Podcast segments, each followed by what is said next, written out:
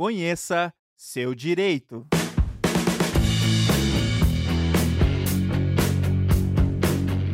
Olá, olá! Sejam todos bem-vindos a mais um programa Conheça Seu Direito. Este programa é patrocinado pelos cursos de pós-graduação em Direito do Centro Universitário Internacional Uninter e transmitido diretamente da Rádio Uninter. Eu sou o professor Silvano Alcântara, coordenador desses cursos, que, aliás, eu acho que você de deveria fazer se é que não está fazendo. Hoje, o tema de hoje é muito especial. Não é novo, infelizmente eu diria, mas é muito especial. Como também o é o nosso convidado, o professor, advogado criminalista Rafael Nascimento. Ele está aqui conosco hoje para falar sobre o feminicídio e a defesa da honra. Seja muito bem-vindo, doutor Rafael. Muito obrigado, obrigado pela recepção. É uma alegria muito grande estar aqui na presença de vocês, ladeando especialmente a, a, a presença da minha colega Jennifer, professora Jennifer. Eu agradeço muito a gentileza e o carinho que fui tratado desde, desde as das combinações para hoje, e para mim é uma honra muito grande estar falando desse tema. Como vocês sabem, é de praxe também, sempre junto conosco estão as minhas colegas de trabalho, como diria o Silvio Santos, as professoras Priscila Bortolotto Ribeiro e a professora Jennifer Manfrim. Olá, Pri, tudo bem? Tudo bem, professor Silvano, professor Rafael, que honra estar aqui. Vamos, com certeza, vamos aprender muito com o professor, professora Jennifer. É um prazer estar aqui com você. Gostei da comparação, professor Silvano. Nós somos praticamente aquelas bonitonas lá do Silvio Santos. Um prazer estar com você aqui, Rafael, doutor Rafael, né, meu colega de mestrado. Tenho certeza que ah, os seus posicionamentos trarão muito ensinamento para o nosso público de casa. Pois é, é, o professor Rafael é mestrando aqui na Uninter também, está fazendo mestrado em Direito. E já já vai fazer parte do nosso grupo de docentes na pós-graduação. Está aqui já o primeiro convite, professor. Professor Rafael, me diga uma coisa: feminicídio, pelo menos com esse termo, ou seja, matar a mulher, vamos falar no português bem claro. E eu gostaria até que, é, na medida do possível, você falasse também num tom que os nossos ouvintes é, pudessem entender. Por quê? Este programa ele é voltado a alunos da nossa pós-graduação, a ex-alunos, mas especialmente à comunidade de maneira geral. E nós sabemos que o leigo ele desconhece um pouco dos termos jurídicos. Então, é, voltando é, especialmente a ele, esse nosso bate-papo, né? Feminicídio é uma coisa nova? É, ou o que é, se faz contra a mulher, isso já está enraizado na nossa cultura? Vamos colocar aqui desde sempre, professor. Pois bem, veja, inicialmente estamos falando da morte de alguém, né? Matar alguém é, essencialmente aí como o primeiro dos crimes naturais, né, em conjunto com o furto, com o roubo, com o estupro, né, que são os crimes naturais. O homicídio, que seria o matar alguém, é o primeiro crime, vamos dizer assim, catalogado na própria Bíblia, né? É, Abel matou Caim, seu irmão, e o homicídio, a palavra vem matar outro homem. Homicídio, né? Outro ser humano. Agora, veja, quando a gente trata de feminicídio, é um termo jurídico que foi inserido há muito pouco tempo na nossa legislação brasileira. Né? E é importante se fazer a diferença. O feminicídio e o femicídio. Bom, feminicídio quando tem a morte de outra mulher, justamente embasado pelas razões do menosprezo da condição do sexo feminino. Ou seja, ela morre por ser mulher. Agora, o femicídio seria justamente a morte de outra mulher. Qual é a diferença? Bom, a diferença é que talvez eu possa tratar de homicídio simples e não uma qualificador do feminicídio, né? Então, é muito novo dentro da legislação criminal, da sistemática criminal, o feminicídio. Agora, é, este tema é tratado de forma muito superficial e constrangedora, eu diria, né? Pela legislação portuguesa inicialmente e depois a legislação brasileira. Pois bem, pegando, dando uma olhadinha na, nas ordenações filipinas, nós vemos aí que o feminicídio, inclusive, não era uma legítima defesa da honra, era literalmente uma excludente, uma excludente de conduta, uhum. correto? Ou seja, basicamente eu poderia, segundo a, legislação, matar a esposa que estaria em uma condição de adultério, e se o sujeito com que ela estava praticando o ato fosse mais é, menos, menos, com menor poderio social e financeiro que eu, eu também estaria isento de qualquer tipo de pena praticando o feminicídio e o homicídio. Veja, posteriormente nós temos aí uh, o Código Criminal do, do Império de 1850 e o Código Penal da República em 1890, ele não traz especificamente sobre esse tema de que se a mulher estava com uma condição de adultério, eu, para lavar a minha honra com sangue, eu posso matá-la. Não, ele traz o seguinte, que se por violenta emoção ou humilhação naquele momento da prática do crime, eu poderia ser isento de pena. Está excluindo a minha culpabilidade naquela situação. Veja, o que nós temos nesse caminhar? Primeiro, eu tenho uma autorização de matar a mulher se ela estivesse me traindo. Depois, eu tenho um argumento, e, e nessa época eu já tinha, os advogados já tinham, e a acusação, a sistemática do tribunal do júri, eu teria também uma deixa para eu começar a trabalhar o seguinte. Veja, eu, um sujeito de reputação ilibada, construa, construo toda a minha história e a minha família, e a minha mulher me trai. Eu tenho. Bom, eu tenho toda a justificativa do mundo, afinal de contas, destruiu toda a minha honra e a minha alegria. Certo? Isso foi muito utilizado durante a primeira, a primeira, a primeira etapa do século do século XX, certo? Posterior a isso, ganhou muita força, principalmente na parte midiática, dois casos importantes. Tá? O caso da mansão da Pampulha, em Belo Horizonte, e, por evidente, o caso do Oak Street, né? onde foi-se utilizado pela defesa, de forma bastante ampla, que os sujeitos ali, traídos, tendo a sua honra extremamente aviltada por conta da atitude daquelas mulheres, olha só, né? a Ângela Diniz, apelidada inclusive da Pantera, né? A Pantera é uma mulher que seduzia tão somente com a sua beleza, tá? com o seu charme feminino, e um homem que, olha só, a pretexto disso deixou, que é o Doc Street, né? Deixou a família, a mulher e os filhos em São Paulo para viver esse romance com essa mulher. Ou seja, deixou toda a sua família para trás para viver um romance com essa mulher que o traiu. Veja, nada mais justificável que ele tirar a vida dessa mulher. Essa foi a justificativa trazida pela defesa. Correto?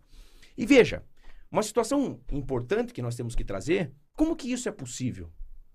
Né? Agora já entrando na sistemática do júri, se me, me é permitido. Claro, né? Como que isso é permitido nós trazemos esse tipo de argumento dentro de uma sistemática de defesa? Pois bem, é, rende hoje aqui no, no, na sistemática processual penal brasileira o sistema bipartite, bipartite do Tribunal do Júri, do rito do Tribunal do Júri. A primeira etapa é decidido se aquele crime de fato ele merece ser julgado no plenário do júri. Para inicialmente eu tenho que ter uma denúncia para um crime doloso contra a vida. Tá bom? O que, que é isso? O que, que é o crime doloso contra a vida? O homicídio simples ou qualificado, o feminicídio que ele é nada mais, entre aspas, que o homicídio qualificado, o infanticídio, o induzimento, instigação e auxílio ao suicídio e o aborto. Então, se eu tenho a prática desse crime, eu tenho que necessariamente ser julgado pelo tribunal do júri. Na primeira etapa do tribunal do júri, é julgado por um juiz togado, onde de fato ele vai observar se aquela prática, de fato, ela tem um colorido de um crime doloso contra a vida, ou seja, quando o sujeito tem intenção de matar. Já na segunda etapa, nós temos o plenário do júri. Aqui que é o ponto-chave da nossa discussão, acredito. O tribunal do júri, ele é presidido pelo juiz togado, porém, os representantes da sociedade ali deveriam, ao menos em regra, não ser pessoas que detêm o conhecimento jurídico para julgar aquela causa. Ou seja, estão julgando puramente como seres humanos que não têm o conhecimento jurídico, estão julgando com a própria convicção e a própria história de vida. Correto? Dentro disso, nós temos um princípio muito importante, que acredito que é por conta desse princípio que, que essa discussão se estende até hoje. Tá? Que é um princípio importantíssimo, essencial ao tribunal do júri, que é a plenitude de defesa. Correto? Então veja, com a plenitude de defesa, eu, não, eu posso não só levantar argumentos de ordem jurídica, os excludentes da licitude, por exemplo, os excludentes da culpabilidade, os excludentes da, da conduta, os excludentes da tipicidade, eu posso não somente levantar esse tipo de, de, de, de argumento, mas eu posso levantar outros tipos de argumentos que não estão dentro da ordem jurídica. Um exemplo claro, Botkiss. né? Carta psicografada. Se eu chego e apresento uma carta psicografada num julgamento comum, por exemplo, num crime de roubo, que não é pelo rito do tribunal do júri, e exijo que o magistrado aceite, ou melhor, latrocínio, né? O latrocínio não é julgado pelo tribunal do júri. O juiz togado poderia admitir essa prova e validar uma carta psicografada como prova? Evidentemente que não. Agora, quando eu trato da sistemática do júri, o colorido é bastante diferente. Percebe? Então veja, se eu tenho a narrativa de um sujeito que, voltando à história, que construiu toda a sua vida de forma ilibada, tem os seus filhos, ama os seus filhos, ama a sua esposa, mas ele foi traído. Ele teve a sua vida destruída, sua honra totalmente aviltada. Posso, então, dizer que aquele homem ele só matou aquela mulher por conta desse sofrimento que ela gerou? Estava rezando isso até 2020, março de 2023. Correto? Uhum. Qual o argumento? A plenitude de defesa. Então, agora, aí, aí, vem, uma, aí vem uma discussão. Plenitude de defesa é importantíssimo? É importantíssimo. É por isso mesmo que o Tribunal do Júri existe até hoje. Agora, pisar fora da faixa é permitido? Foi essa análise que o Tribunal, do, o, o, STJ, é, o STF fez. E o STF teve dois julgamentos muito importantes, um em 2018 e outro em 2020. Um foi um recurso ordinário constitucional, que é um recurso que é um dos, dos cabeças aí que chega até o STF. E outro, o habeas corpus, que foi julgado. O STF, naquela oportunidade, não teve a oportunidade de realmente adentrar na, na discussão do que, que é alegar a legítima defesa da honra no tribunal do júri. Mas teve a oportunidade através da DPF, que foi usada pelo PDT, se não me engano, né, em 2022. Ocorre que é o seguinte, na DPF, que é a arguição de descumprimento do preceito fundamental, se analisa que determinada questão provavelmente ela está com colorido de descumprir um preceito fundamental, ou seja, um valor que é trazido pela nossa ordem constitucional. Feito isso, essa alegação acredito que foi a deixa para o STF realmente decidir sobre essa questão. E daí? Pode a defesa, a acusação, a autoridade policial, seja o que for, alegar que daquele fato tem a, a possibilidade de, do, do, do, sujeito lavar a honra matando a mulher, ele pode ser absolvido? E daí? Pode ou não pode? Lendo o voto de todos os, os, os ministros do STF, nós encontramos ali uma argumentação bastante específica. E interessante que, nos últimos anos, há um anúncio das, das, das uh, de, de, protocolos internacionais de que do Brasil, dentro da América Latina, está se matando muita mulher. Veja, 40% das mortes de mulheres aqui na América Latina é do Brasil. Nossa. América Central e América, América Latina. América Central e América do Sul, né? Uhum. 40% são mulheres brasileiras. Então, assim, eu posso adentrar nessa crítica depois. Apesar que o nosso legislativo é um tanto inerte com várias situações, teve, não é o correto, tá? teve que o judiciário tomar a frente da situação e regulamentar uma questão que deveria ter sido regulamentada há muito tempo. E o STF, ele estabelece pontos muito importantes nessa decisão. Né? Salvo engano, é o ADPF 781-777, se eu não me engano. Veja, estabelece pontos muito importantes. Primeiro, o que, que é a legítima defesa? A legítima defesa da honra ela pode ser colocada no mesmo patamar? Para início, não. Veja, Agora, sendo um pouquinho mais técnico, mas acredito que é necessário para a gente poder destrinchar, né? E depois a gente pode esclarecer com mais calma. Para se ter um crime, a prática de um crime que pode ser punível, né? É o último elemento que está fora da teoria tripartite, que é uma teoria que nós adotamos aqui no Brasil. Para ter um crime, inicialmente eu tenho que ter uma conduta. Para ter uma conduta, eu tenho que ter um resultado. Para ter um resultado, necessariamente, eu tenho que ter um nexo entre essa conduta e esse resultado. Por fim, eu tenho que ter uma tipicidade, ou seja, aquela conduta tem que estar na lei. Matar alguém. E se for da razão da condição, pela razão do sexo feminino, feminicídio, legal.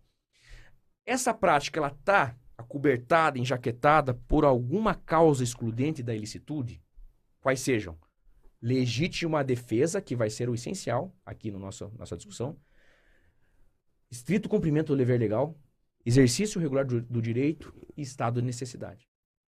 Certo?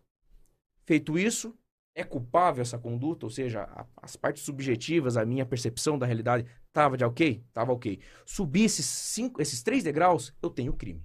Agora, voltando um pouquinho ali para excludente de licitude. Quando eu falo de legítima defesa, o nosso Código Penal diz o seguinte: aquele que usa, professor, dos meios necessários para repelir injusta agressão, para si ou para outrem, não comete crime. Agora pense comigo. Quando estou lavando a minha honra, matando a minha mulher porque ela me traiu, eu estou usando dos meios necessários para repelir injusta agressão? Não. Primeiro argumento. Pois é, mas não. é, eu penso que seja relativo. Não hoje. É, com certeza. Por que, que há 50 anos atrás era? Eu entendo que é o seguinte, como o tribunal do júri ele tem a possibilidade maior argumentativa, porque isso que eu estou explicando agora, eu não preciso explicar para o jurado, Sim.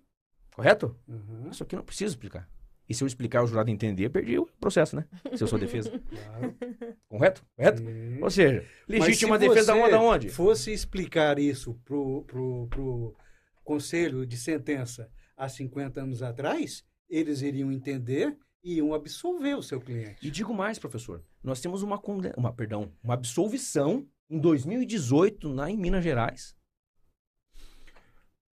Que a acusação entrou com, entrou com recurso alegando que o, o jurado decidiu contrário à prova, dos autos. Foi mantido a- a- foi mantida a- a anulação do júri no STJ e o STF, através de um ROC, né? Recurso ordinário constitucional, entendeu o seguinte: olha, peraí, vamos reformar essa sentença. Tem que manter a absolvição. Isso em 2019. Professor, Bem 2019. recente, Claro. Ontem. E essa história foi o seguinte: o sujeito. Eu não entendo ali os autos que aconteceu, mas a história, o, o BO é o seguinte: a mulher estava saindo da igreja, o, o rapazinho foi lá com a faca e fez o serviço, matou a mulher na frente da igreja. E ele foi absolvido por conta da tese de legítima defesa em 2019. E isso só existe por conta da a, plenitude de defesa. Agora pense comigo, pense comigo. Hoje, em- em- na década de 70 teve muita, muito esforço da, da, da comunidade feminista, inclusive, contra esse caso aí, contra a absolvição inicial, né, do Dock Street e do, e do da mansão, caso da mansão da Pampulha. Veja, o negócio já foi pesado na época. Pessoal, só um minutinho. Desculpa interromper, é que nós temos muita participação aqui. Tem o Opa, pessoal. Que coisa boa. Não, maravilhoso, maravilhoso, professor. É, realmente o assunto é ótimo e o professor está excelente, porque está mantendo aqui a audiência e o pessoal está perguntando, e- eu acho que seria interessante. Então, eu vou falar aqui um pouquinho do pessoal. Tem o Danilo, a Rose, a Daniele, Reu, Ah, o Robson. Ó, o Robson, inclusive, é do bacharelado de Química, em Química, e olha, nos assistindo. Então, aí, deixamos nosso, nosso abraço para todo mundo que está nos assistindo. Porém, professor, eu vou, eu vou pedir para voltar aí alguns passinhos. Por quê? Porque nós temos uma dúvida e é uma dúvida importante para que ah, o nosso convidado entenda, ah, inclusive, o tema. Ele perguntou assim, ó, Danilo Silva, a morte da gestante que pratica o aborto pode ser considerado feminicídio? Então, o que, que é o feminicídio, professor? Você Ótimo. poderia esclarecer para nós? Vamos lá, a temo- a- a- a- em pontos bem simples assim. Para eu ser vítima de feminicídio, preciso ser. Preciso ser, né? Vocês não estão entendendo. Eu acho que Sim. fica bem claro desse jeito. Sim.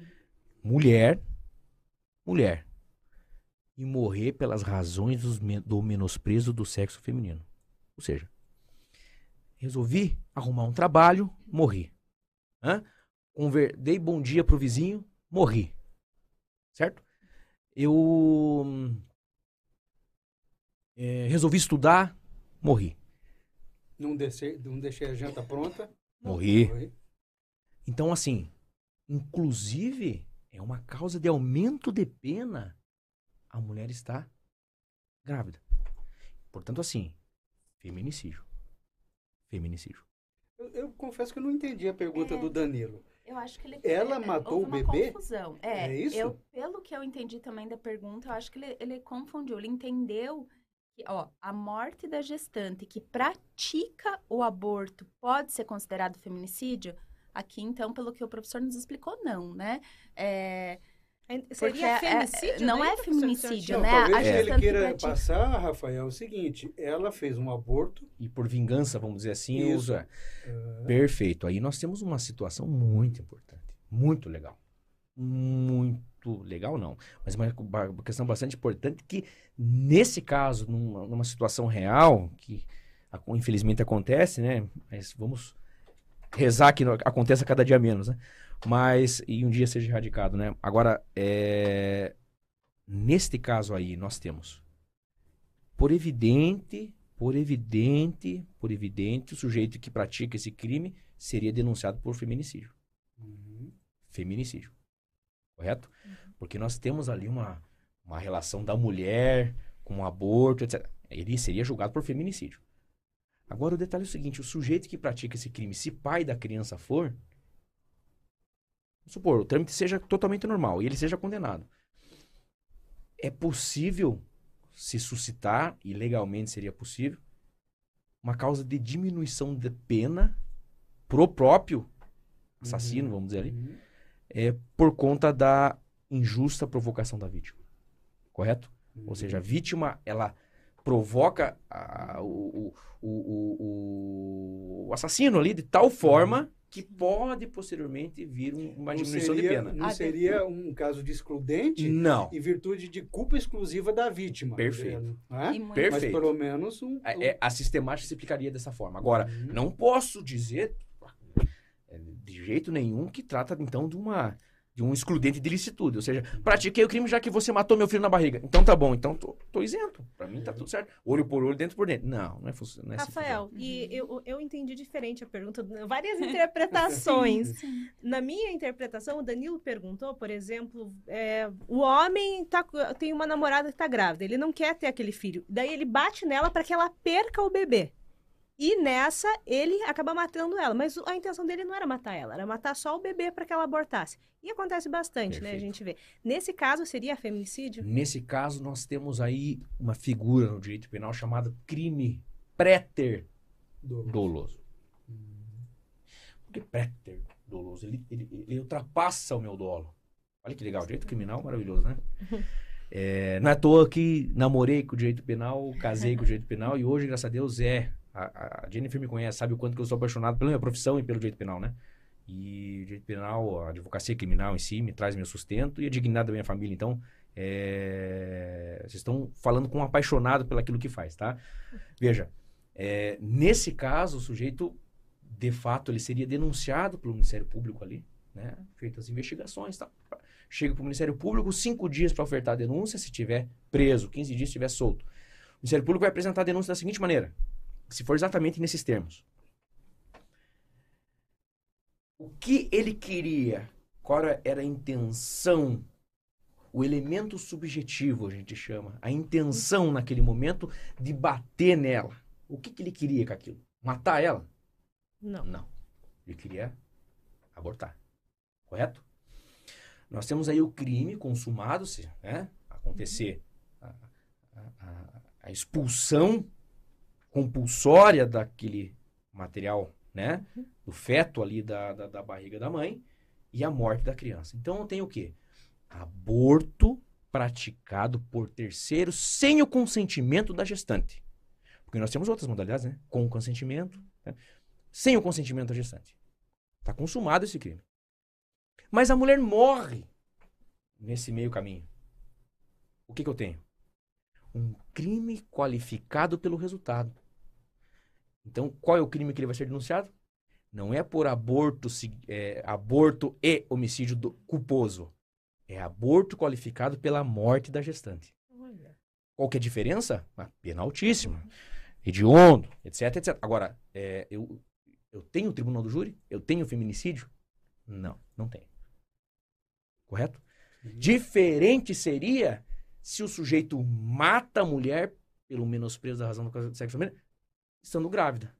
Aí eu tenho um homicídio qualificado pelo feminicídio com a pena aumentada pela vítima estar grávida.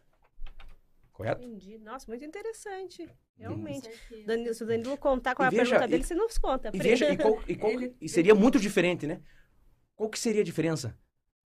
As penas seriam muito parecidas, Só que a diferença é que um vai pro tribunal do júri e o outro não. Correto? Acho que tá bem respondido, né? Ah, Acredito. com certeza. com Abordou certeza todas as né, da pergunta interpretações do aqui, né, Danilo? É, então, pessoal, lembrando a todos que nos assistem e que se inscreveram, é, vale horas complementares esse bate-papo aqui, esse excelente bate-papo, diga-se de passagem.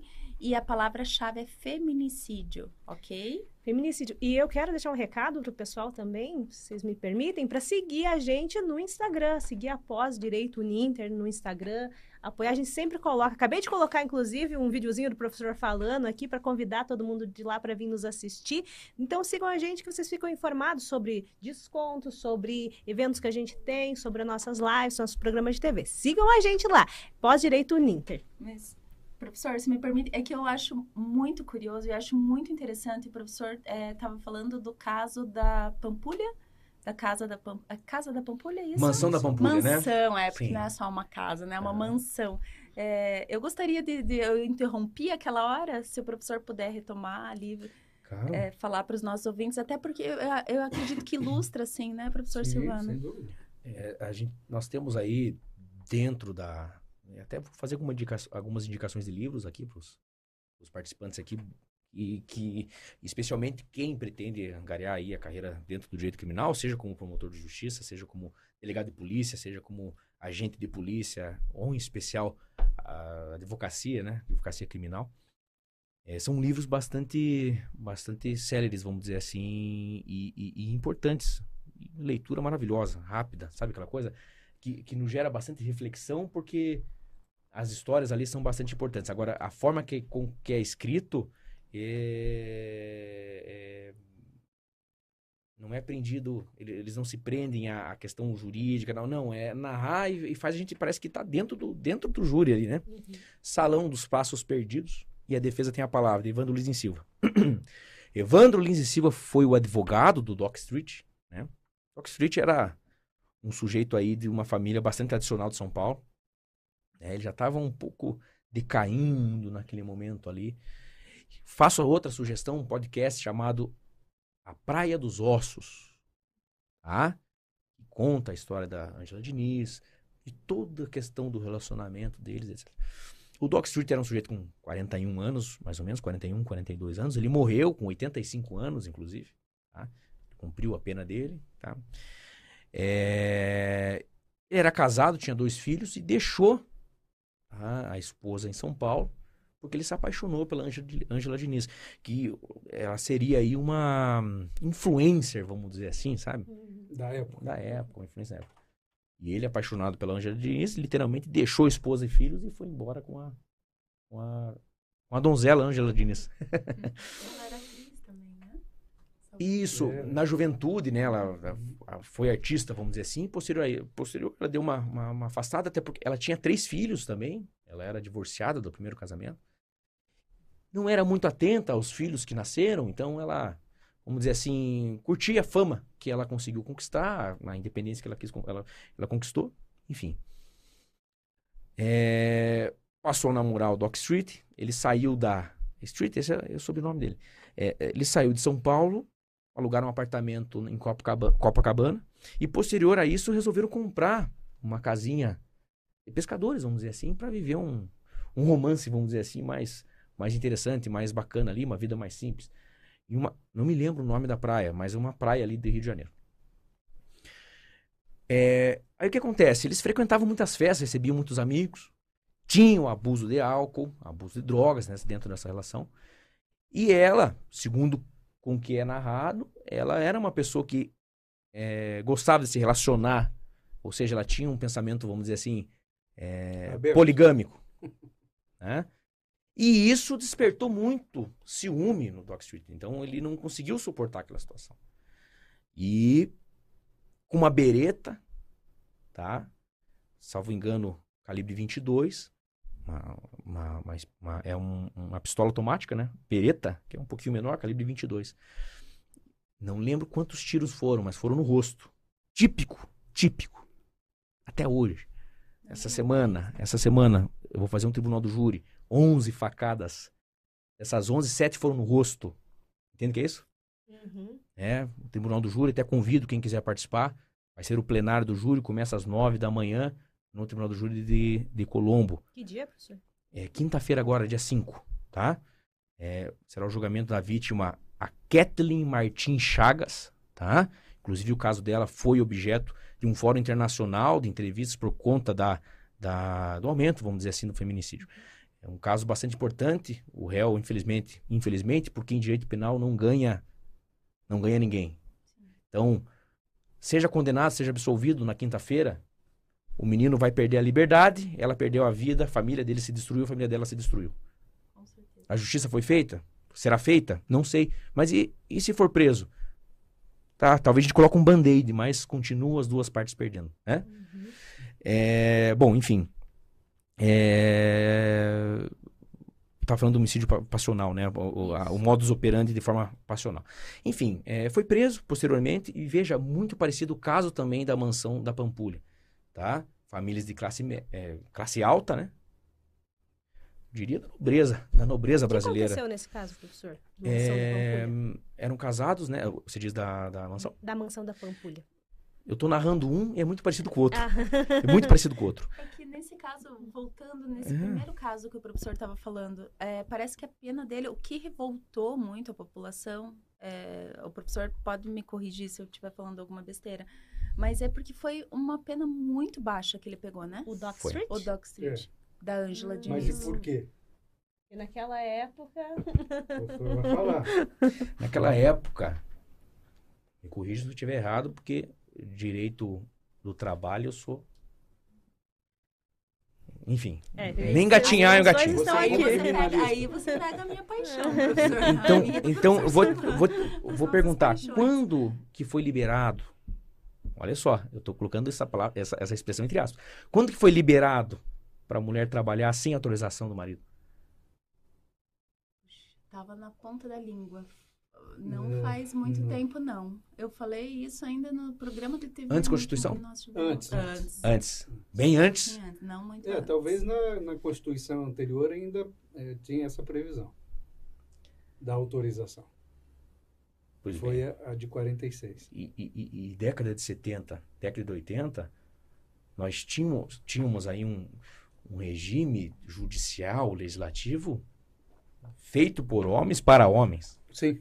Então, é... ah, mas que absurdo. Bom, até 2018 estava tava acontecendo. Mas, mas estava forte e o Evandro Lizen Silva e o Ariosvaldo Campos Pires, para quem tiver, tiver, tiver interesse de pesquisar também, foi o advogado do sujeito, cujo nome já não me recordo, é, ali da mansão da Pampulha. Veja, o casal descobriu que estava traindo e... né? Então, é, infelizmente praticou o feminicídio. O que, que acontece? Agora voltando ao, ao Doc Street. Foi desclassificado pelos, pelos, pelos jurados para homicídio culposo. Né? E foi aceito o benefício do SURS, que é a suspensão condicional do processo, que é um instrumento muito utilizado por nós advogados criminalistas para crimes de menor potencial, médio potencial ofensivo, eu diria. E a acusação, o Ministério Público e o assistente de acusação na época, um advogado também bastante, bastante famoso, cujo nome já também não vou me recordar, mas recorreram da decisão, o júri foi anulado, foi refeito. E depois ele foi condenado, salvo engano, a, a 20 e poucos anos de, de- de prisão. Então, assim, foram questões que marcaram, mas assim, na legislação, acredito que loguinho posterior a isso, na década de 90, nós não tivemos tanto, tanto, tanto avanço, né? E agora, nesta última década, me parece que esse tema aí tem, tem, tem recebido mais atenção. Até porque, assim, colocou no Banda B, colocou no Tribuna da Massa, colocou no, na, na, na, na Cidade Alerta, vai ter muita coisa aparecendo. Então, assim, é um aviso. Como é que a gente vai fazer? Como é que nós vamos tratar isso? Vou mudar a lei?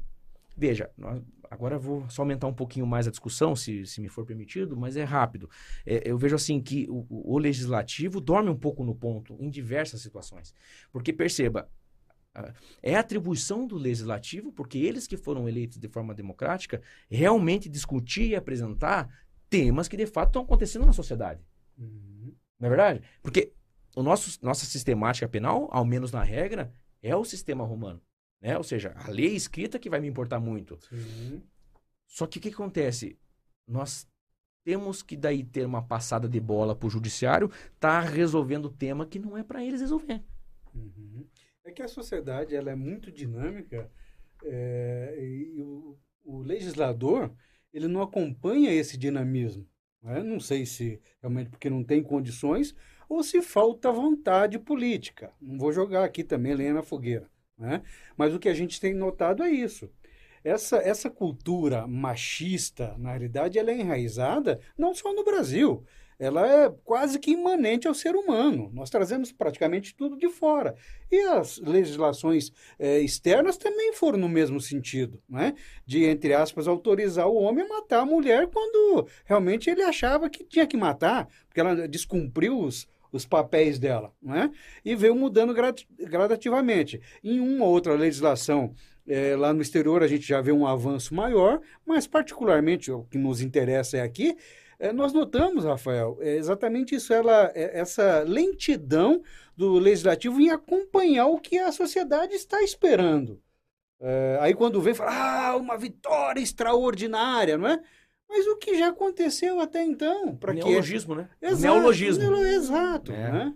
Mas até entrar em vigor do Código Civil de 2002, que foi em 2003, você ser mulher, não casasse virgem, ela podia ser devolvida. Olha, as, é. que absurdo. E em alguns países a cultura é pior do que aqui. No Catar, não sei se vocês acompanharam o caso de uma jornalista que foi estuprada. E lá ela foi, uma jornalista mexicana foi estuprada no Catar, ela foi cobrir a Copa. E ela lá ela foi condenada a levar 40 chibatadas porque ela era casada. Não é absurdo? Então, assim, são coisas. A gente vê as coisas aqui, fica impressionado, incrédulo com o que está acontecendo, mas lá fora não é muito melhor. O Japão, que é um dos países mais evoluídos no mundo, é o único em que a taxa de feminicídio é maior. Por exemplo, mais de 50% das mortes no país são de mulheres por feminicídio, enquanto no resto do mundo é totalitário, os homens morrem mais. Por quê? Por, por vários motivos, né? Mas é, é, é, uma cultura. Cada, cada lugar traz as suas peculiaridades, mas a gente fica assustado. Se eu parar e pensar, no Catar é assim, olha que absurdo. Ah, mas é no Catar, né? Olha lá, a cultura deles é diferente. Mas e o Japão? O Japão, a gente espera que no Japão as coisas sejam diferentes. Elas não são, infelizmente. É, no, no caso ali da, da mansão da Pampulha, eu lembro que eu li algo sobre, e o que me chamou muito a atenção e eu achei muito interessante o professor é, trazer os dois temas, porque tem uma, uma crença, uma crença que agora o professor trouxe que é falsa, que geralmente isso só acontece, o feminicídio ou crimes, é, principalmente feminicídio, em situações é, onde que a, as pessoas não têm um poder, um certo poder aquisitivo, poder aquisitivo baixo, pessoas pobres, e não. Não, os casos que o professor trouxe aqui para nós aqui demonstram claramente que são dois casos. high society. Pessoas... Né? Exatamente. High society. Então aí a gente está vendo que não tem a mazela, é, não é não, é, não é um problema de falta de estudo ou de falta de condições financeiras. É a mazela e é, é algum problema aí na, na psique mesmo da, das pessoas e cultural. É, Sim, eu vejo. E as pessoas, é... até quem está nos ouvindo, todo mundo conhece uma mulher que foi agredida, que apanhou, a avó, a bisavó, a tia. É, até psicologicamente que... falando, até né? psicologicamente. A, a, agressão psicológica é algo que, que tem que ser levado em consideração, né? É, talvez até seja aí, é, né? também, Rafael, um gancho para um outro programa, falarmos da agressão é, à mulher, né? e não particularmente no feminicídio. Porque isso a gente poderia uhum. ficar falando também uma tarde toda, não é verdade? É, fazer talvez algum link Das violências, sentido, né? né? O tipo de violência é, psicológica, patrimonial, né? física. Claro, na minha percepção, a Lei Maria da Penha, ela tem alguns defeitos. Tem. Como nada no mundo é perfeito, evidente. Ainda mais quando a gente se coloca numa complexidade de relações aqui que, que é o ser humano. Né? Se eu falasse ah, no Brasil, não, é o ser humano. Uhum. Sim, ser humano. Sim. Né? Então, é, a lei é um, um norte do dever ser. Isso aqui é a primeira aula de direito, né? O direito ao dever ser, ele não é. Né? Mas a Lei Maria da Penha, veja, ela estabeleceu parâmetros interpretativos, axiológicos, né? Axiologia, o que é a moral, ou seja, uma luz moral de interpretação muito bacana. Quais sejam? A mulher ela tem que ser protegida na sua sistemática moral, psicológica, financeira e física. É? Os primeiros artigos da lei. É, e, e, e, e o mais, independente de raça da mulher, condição social da mulher. Vejam, a gente teve, na década de 90, salvo engano, a morte de uma atriz da Globo, né? Como é o nome dela? Daniela Pérez? Daniela Pérez. Feminicídio puro. Tá? Feminicídio puro. A gente tá falando de uma atriz da Globo. Filha de uma grande escritora. Uhum. E daí? Né? Então, e na época nem surgia ainda a discussão do que que era Maria da Penha. Discussão. Salvo engano, foi daí que surgiu tornar crime hediondo, não foi, professor? A Glória Pérez fez um abaixo-assinado e daí eles conseguiram mudar. Foi feita uma proposta de alteração da lei e de fato. Então, assim, é, é, na verdade, na época, homicídio qualificado ele foi considerado hediondo. Porque nós não tínhamos a figura do feminicídio, que foi inserida depois de 20 anos. Uhum. Porque, veja, é, olha só que interessante. É por isso que eu sou defensor disso e eu defendo outras teses também. é, até em sala de aula eu discuto sobre isso, né? Que existe uma regra do jogo. A re- a regra do jogo tem que ser jogada. Porque senão, daqui a pouco, né? Fazer gol contra é gol pra mim. Então tá tudo certo, né? É, E por que que falo sobre isso? Vejam. É, Na prática, principalmente da, do, do direito penal, nós temos aí muito vetor interpretativo da, dos precedentes, precedentes internacionais, né, que a gente chama de precedente alienígena, né? A, a, a- a doutrina, não só criminal, mas a doutrina filosófica, social, é, é, da medicina legal, da criminologia, a gente tem muitos ganchos relacionados ao direito penal.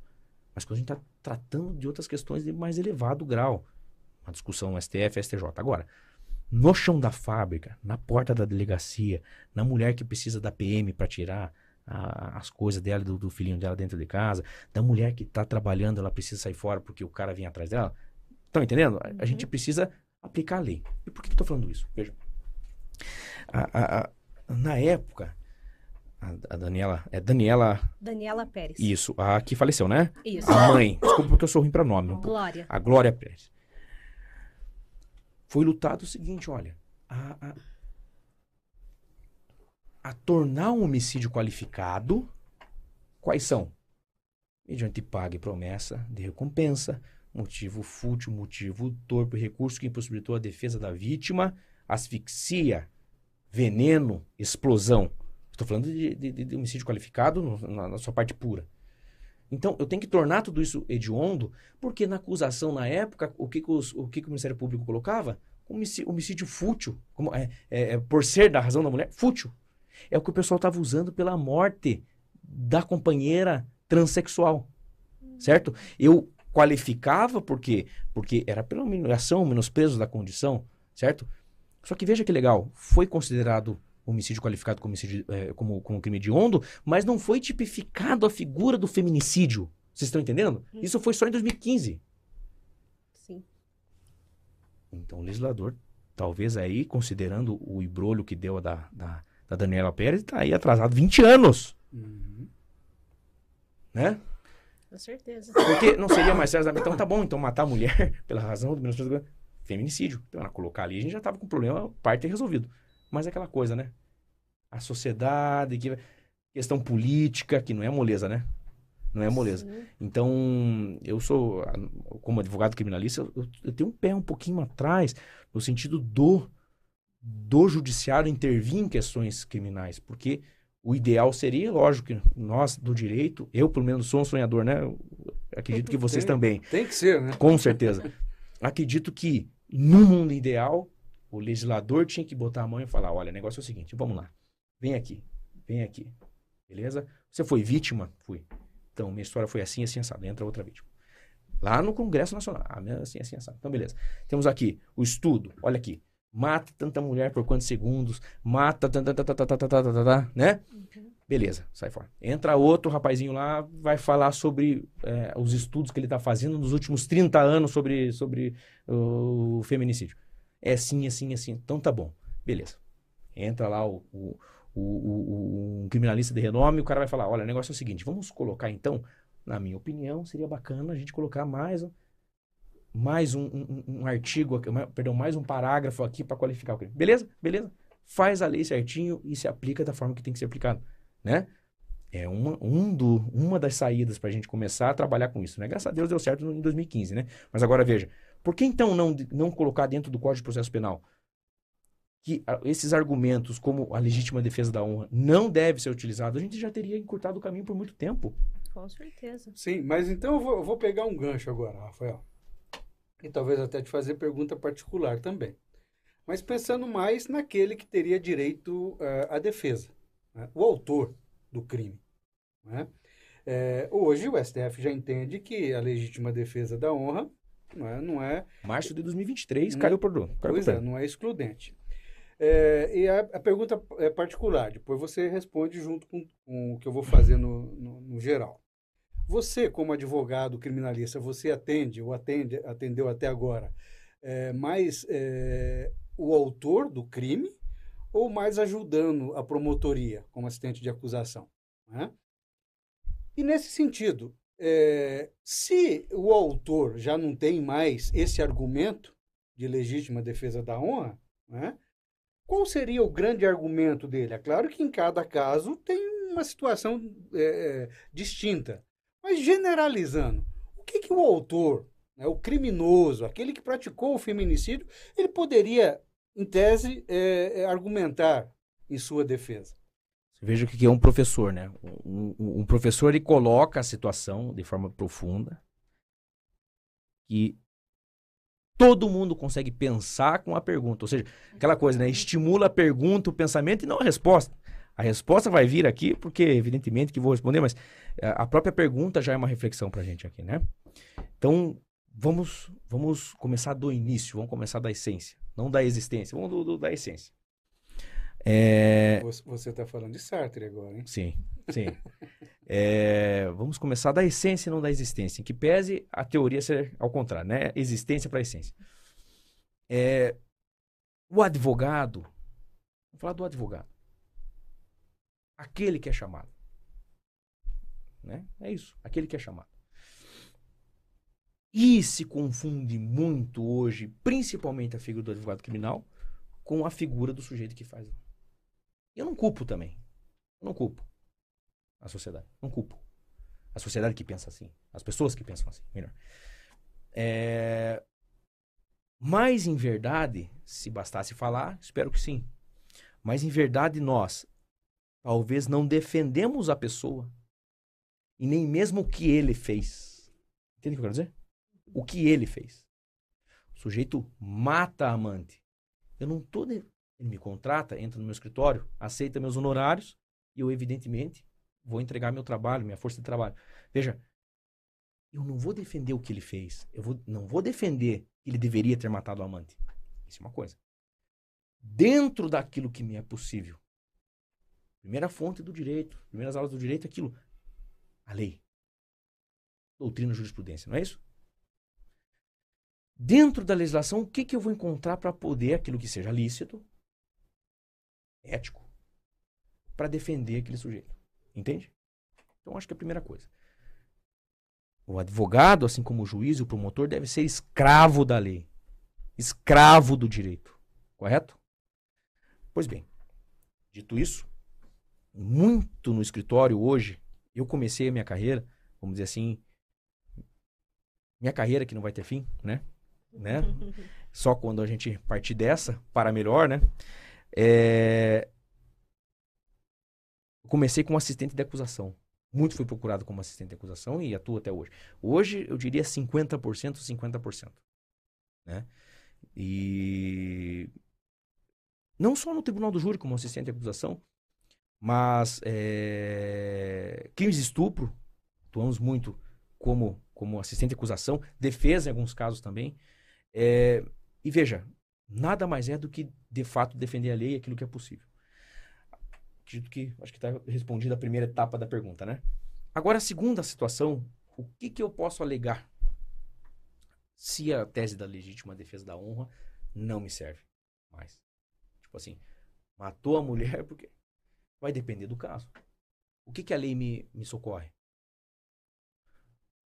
Vamos imaginar uma historinha. Aquele mesmo sujeito lá que a gente citou ali no início, o cidadão da reputação ilibada, etc, uhum. etc, chega e encontra a esposa com o melhor amigo.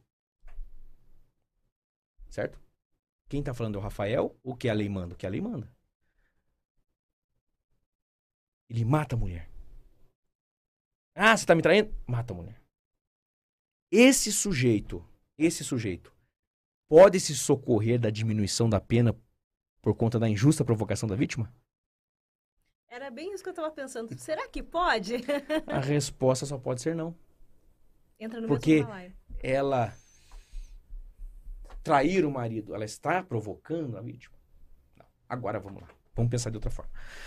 Esse mesmo sujeito chega e a mulher fala: Olha aí, tava com o teu amigo mesmo porque você Não faz a tarefa de Você casa. não toma banho. Eu nunca gostei de você e sempre fui apaixonada pelo teu marido. Veja. O que eu tô. Ele pode ser beneficiado pela diminuição da pena? Um terço, um sexto? Pode. Pode. É o que a lei manda.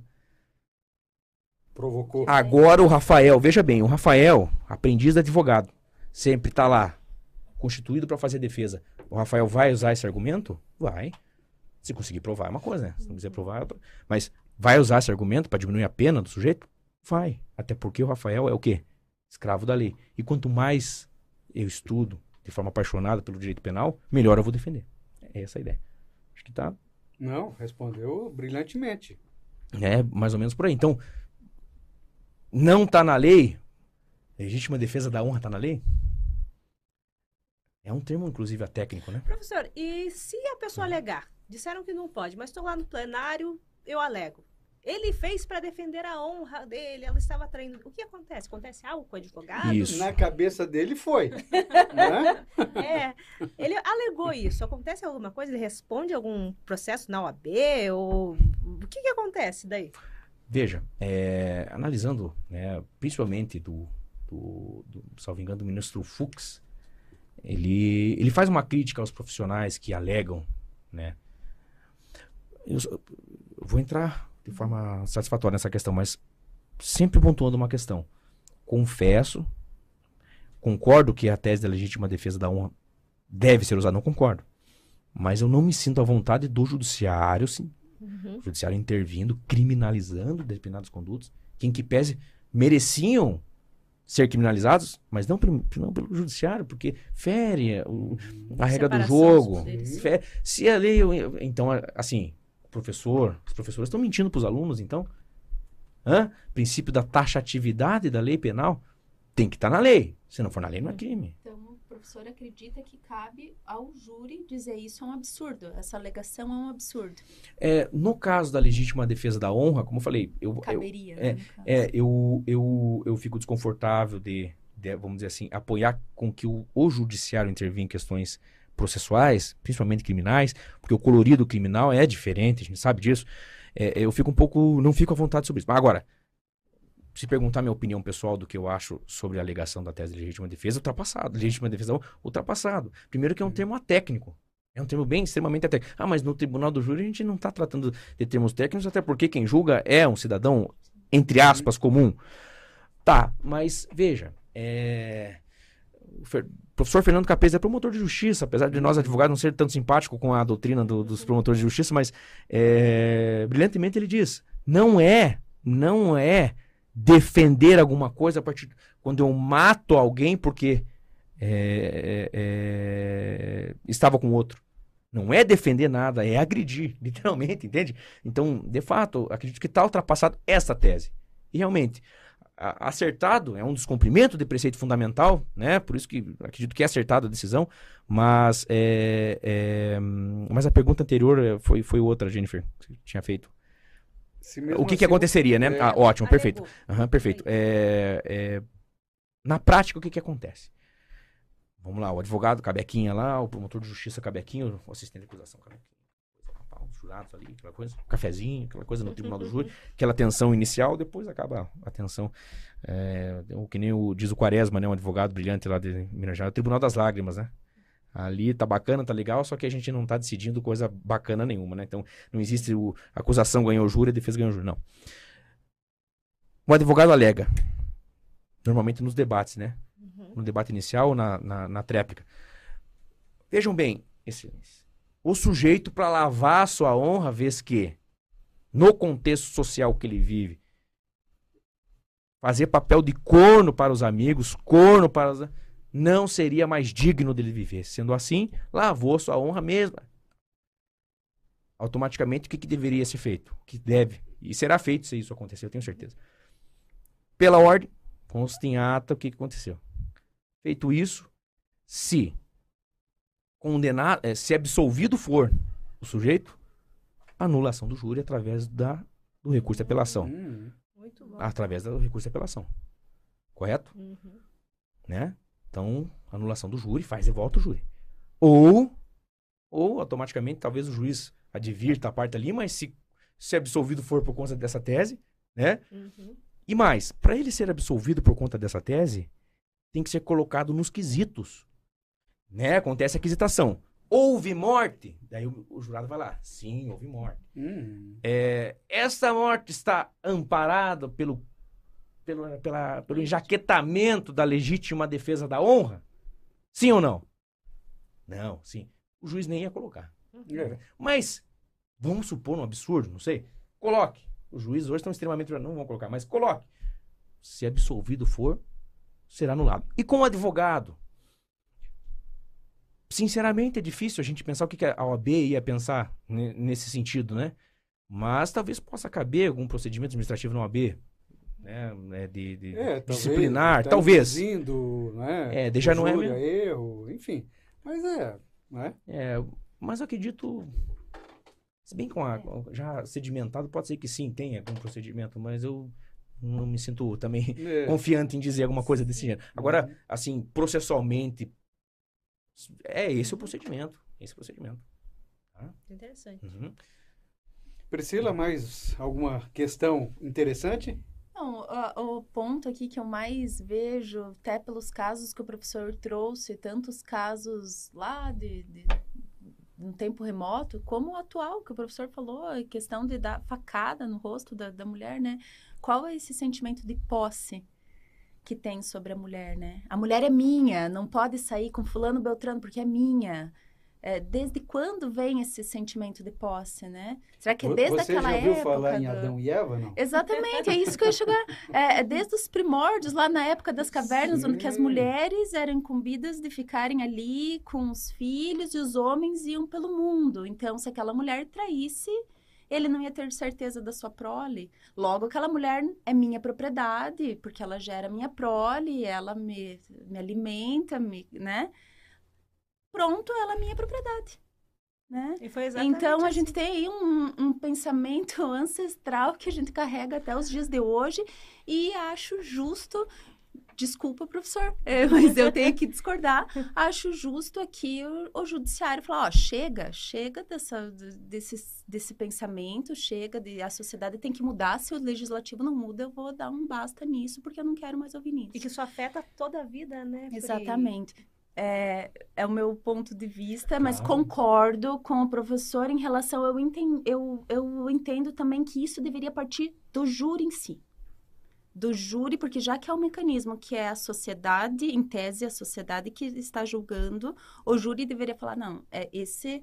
Essa tese aqui é uma, me desculpe, mas é, uma, é um teatro, é uma palhaçada, e logo eu vou desconsiderar e segue o baile. É, mas esse pensamento que eu- fica exatamente na sociedade. eu Como as penso, né? pessoas do povo que compõem o júri, elas geralmente vêm com esses pensamentos. Quando a gente pega e coloca, olha, você pode alegar a, legítima defesa da honra, para muitos homens você está falando exatamente isso. Para quem está vendo televisão, ó, se ela te trair, você pode matar ela, você vai ser absolvido. Você tem que defender a sua honra. Existe uma honra, sendo que ela não existe. Isso não existe. Ninguém é dono de ninguém. Te traiu, se separa, acabou. Pede indenização por dano moral. Vai pro cível, que é a minha paixão. É, eu, eu já posso dizer, já está querendo dizer, a professora Jennifer, né? A discussão tem que nem ser travada, é isso que você quer dizer? É, eu acho, eu concordo com o senhor, professor, sobre o legislativo ter que legislar, mas eu entendo que ele não legisla em determinadas situações. É a mesma coisa do, do caso da homofobia lá, do, do- de matarem homossexuais, eles colocaram lá na lei de racismo. Não entendi até hoje por quê, mas uh, acho que eles não sabiam mais o que fazer. Estão matando as pessoas, a gente não sabe o que fazer, como que a gente qualifica isso? O Congresso é completamente conservador, não quer legislar sobre o tema. E nesse caso, eu acho também que ninguém estava fazendo nada, eles falaram, vamos fazer. Não a, a, preferia realmente que fosse o, o legislativo que fizesse. Mas já que ele não fez. Não, o que vocês querem dizer seria mais ou menos assim: não, não importa a cor do gato. O importante é que casse o rato, né? Exatamente. É? Minha, minha, opi minha opinião le como leiga é essa. Como jurista, se a gente for pensar, realmente não dá, sim, né? Tem a separação dos é, poderes. Tá. É, é, mas, os fins justificam mas, os meios. como mulher, os fins justificam os meios. É como é isso aí. Humano, como mulher, como o, Eu penso, que... O, o, que, o que, como eu falei, o que me preocupa, né, em, nessa sistemática é, é justamente assim. Às vezes eu tô colhendo, melhor, eu tô matando o joio, certo? Uhum. E às vezes eu acabo matando o trigo também. Sim. Porque pense, para provocar o judiciário, eventualmente eu tenho que ter algumas condições de legitimidade específicas para ajuizar uma DPF. Uhum. Partido político representação no Congresso, etc. Tanto é que foi o PDT que, que, que, que, que ajuizou a DPF. Mas quando eu tenho uma sistemática de trabalho do, do, do legislativo, eu tenho de fato manifestação da democracia nesse sentido. Entende? Agora, por um lado, eu tenho a proteção de forma efetiva, de forma justa, de forma correta, a observação da formalidade, porque assim eu estou atingindo o fim da democracia. Agora, é, é, eu também tenho que cuidar um outro princípio também que é importante aqui. Que daí dá vazão para sua tese. Vazão não, dá. Subsídio. Dá subsídio para sua tese. Ao mesmo tempo que eu tenho que ter parâmetros para não se punir de forma exacerbada, que em alguns casos acontece, em números, eu também não posso sacrificar o cordeirinho por uma proteção deficiente. Você entende? Então, como assim? Eu não posso apertar muito, mas ao mesmo tempo também não posso frouxar. Se eu tenho um ponto que está doendo, vamos tratar isso urgentemente. Daí a gente entra em outra situação. Simbolismo criminal, né? Já ouviram falar do simbolismo criminal? Não. Direito penal de emergência, que são situações assim, opa, é, vamos resolver a situação aqui? Vamos. Mas será que quando eu, eu, eu, eu realmente tenho o judiciário é, eu tenho o judiciário tomando conta de alguns setores. Até onde é que eles vão? Isso que me preocupa. Entendi. Será que eles vão atingir as garantias processuais penais daqui a pouco? Uhum. Entendi. É, não, não para esse caso traz... em específico. Não, esse caso entendi, não importou o gato. É. Não importou o gato. O gato preto ou branco. O Caçou o gato. De, de insegurança. Concordo, total, né? Mas veja. Ele abre brecha para outros é, casos. Veja, muitos de nós vão falar a mesma coisa, vão concordar contigo, não é?